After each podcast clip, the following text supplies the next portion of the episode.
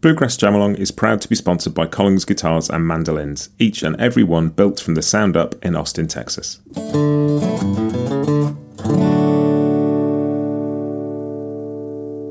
This episode is also brought to you by Peghead Nation, the home of roots music instruction. If you want to improve your playing, join me and thousands of other pickers getting better every day at pegheadnation.com.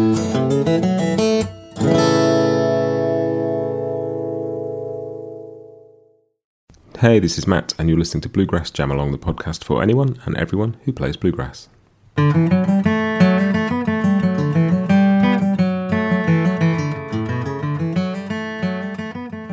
Hey there, everybody. Uh, another Food for Thought episode. But first, I want to uh, apologise for the fact there's no backing tracks this week. Um, there's a very good reason for that. I've not been very well, and I did record some, and then I listened back to them, and I don't know if it's because my ears were a bit blocked or just I was a bit under the weather, but they sounded atrocious, so I deleted them and I'm going to redo them this weekend. So nothing this week, but there will be again on Tuesday. Um, so yes, we've got another food for thought though, and was also I'm doing another interview on Monday, so I'll have that on the podcast hopefully in the next week or so, and that's a really exciting one. So more on that to come. But this week's food for thought is the question: Is it possible to ruin a song? And the reason this came about is, um, well, no, let's stop first. I'm going to ask you a question. What do these songs all have in common?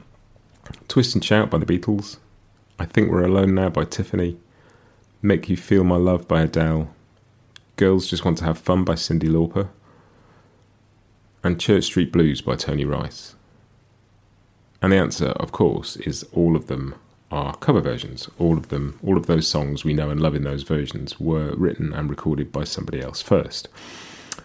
And Church Street Blues is an interesting one in that list, and that's the reason that this sort of food for thought came up. Is Punch Brothers released a video of the first track from their new album, which is a whole album covering a whole album of Tony Rice's, um, and taking the much loved Church Street Blues in a very different direction. And there's been a lot of reaction to this online.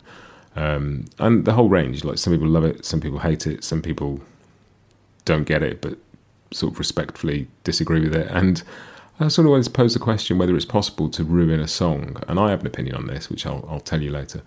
Um, and, and you will too. And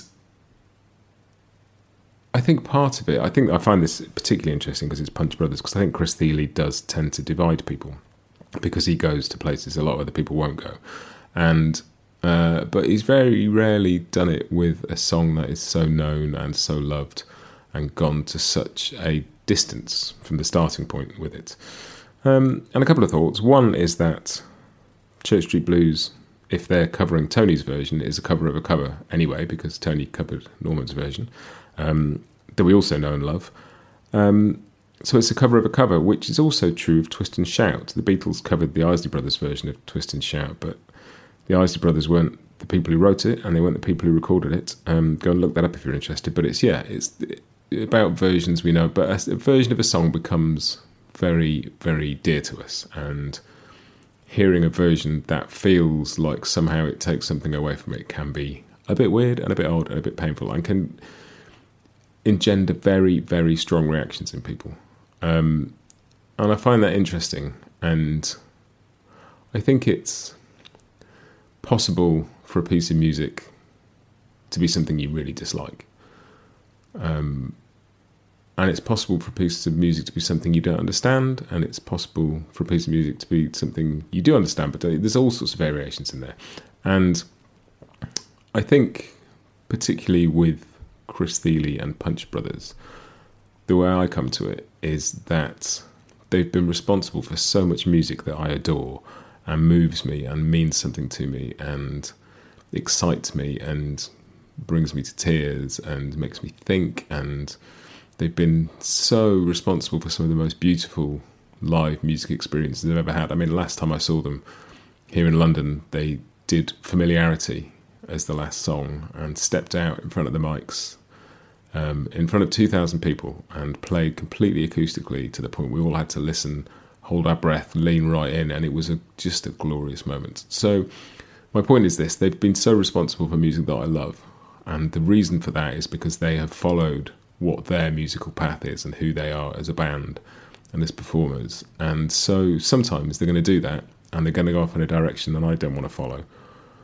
Or they're going to go off in a direction I follow, but I'm not entirely sure about what it is when we get there. Or but their hit rate is so good, and the point of them is to fully explore who they are as musical human beings, and to not do that would be doing themselves a disservice, and therefore doing the listeners a disservice.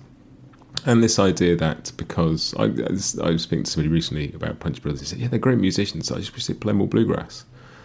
And like, yeah, you wish that, but they have to do what they've got to do. And so, like, my point is that um, I think you need people who can take things off in different directions, and you don't need to follow. You don't need to want to go there. You can dismiss it. That's fine. But it is what it is. And I think for Punch Brothers to be who they are, they have to be who they are, and they have to follow where their heart takes them. And that has resulted in a really strange version of Church Street Blues. That I mean, personally, it baffles me a bit. I don't really get it. Um, but I would always, always, if Punch Brothers, figuratively, figuratively speaking, say, get your coat on, we're going over here to look at something, I'm going to go over and have a look at it with them. I might not love it when we get there, but I will always put my coat on and follow wherever their music takes me because they, their hit rate is phenomenal. And the stuff that works for me works so deeply. Um, but yeah, I've been confused by this this version of Church Street Blues. I've listened to it a lot. I still don't entirely know how I feel about it, or and that's all right. That doesn't, you know, that doesn't really bother me. Um, it is a strange thing, but it is also what it is. And so, my sort of conclusion then is that it's not. I mean, I love Church Street Blues in you know, I love Norman's version, I love Tony's version, I love hearing other people do versions of their versions that are pretty close. Um, but my feeling is you can't ruin a song. Like the songs I love, and I've heard them done so badly. And I've been in a situation with a friend where we went to a sort of open mic thing and played a Gram Parsons song, and we finished it. And before the last chord had even died out, somebody sat about five feet from us said, "That's the worst version of that song I've heard in my life." And like he might have been right. Do you know what I mean? It might, he might have been right, but he sort of acted as if we'd ruined the song that he loved. And you can't ruin a song. You can ruin a painting. You can paint a moustache on, I don't know, the Mona Lisa. You can cut a hole in a Rembrandt. You can deface a building. You can lop the dome off St Paul's Cathedral. You can, you know, you can physically. But a song is not a physical thing. A song is an idea that is then captured by somebody, and we tend to fixate on the version of it that was captured that we love. Uh, you can't ruin a song. Like whatever you do to a song, and a fine case in point, I love "Jump" by Van Halen. Brilliant song, one of my favourites of all time. David Lee Roth subsequently did a hideous bluegrass cover of it, um, and it was horrible, horrible. But doesn't change the fact that I love the song. I just don't like that version of it. And so that's that's sort of where I got to, just sort of wandering around with that in my head this week. And I wondered where you've all got to. And I just the general thing of cover versions. You know, there'll be cover versions you love, there'll be cover versions that you like more than the original. There'll be covers that you heard first, and so that feels like the original. Like whose version of "You Got a Friend" is the one you heard first, James Taylor or Carole King? They're both beautiful. Um, yeah, so I just want to know how people feel, really, not necessarily about this particular version of this particular song, but just the topic in general. Um, you know, and Tony Rice himself made a career of recording other people's stuff. Like he's some of his best stuff is other people's songs. Um, yeah, I don't know. Chip in. Let me know what you think. Come over to Facebook or Instagram. I'll put the links in the show notes and tell me what you reckon. But that's what's been in my head this week, and I just want to hear what other people think. Brilliant. I will see you next week with another tune. In the meantime, have a great week and happy picking.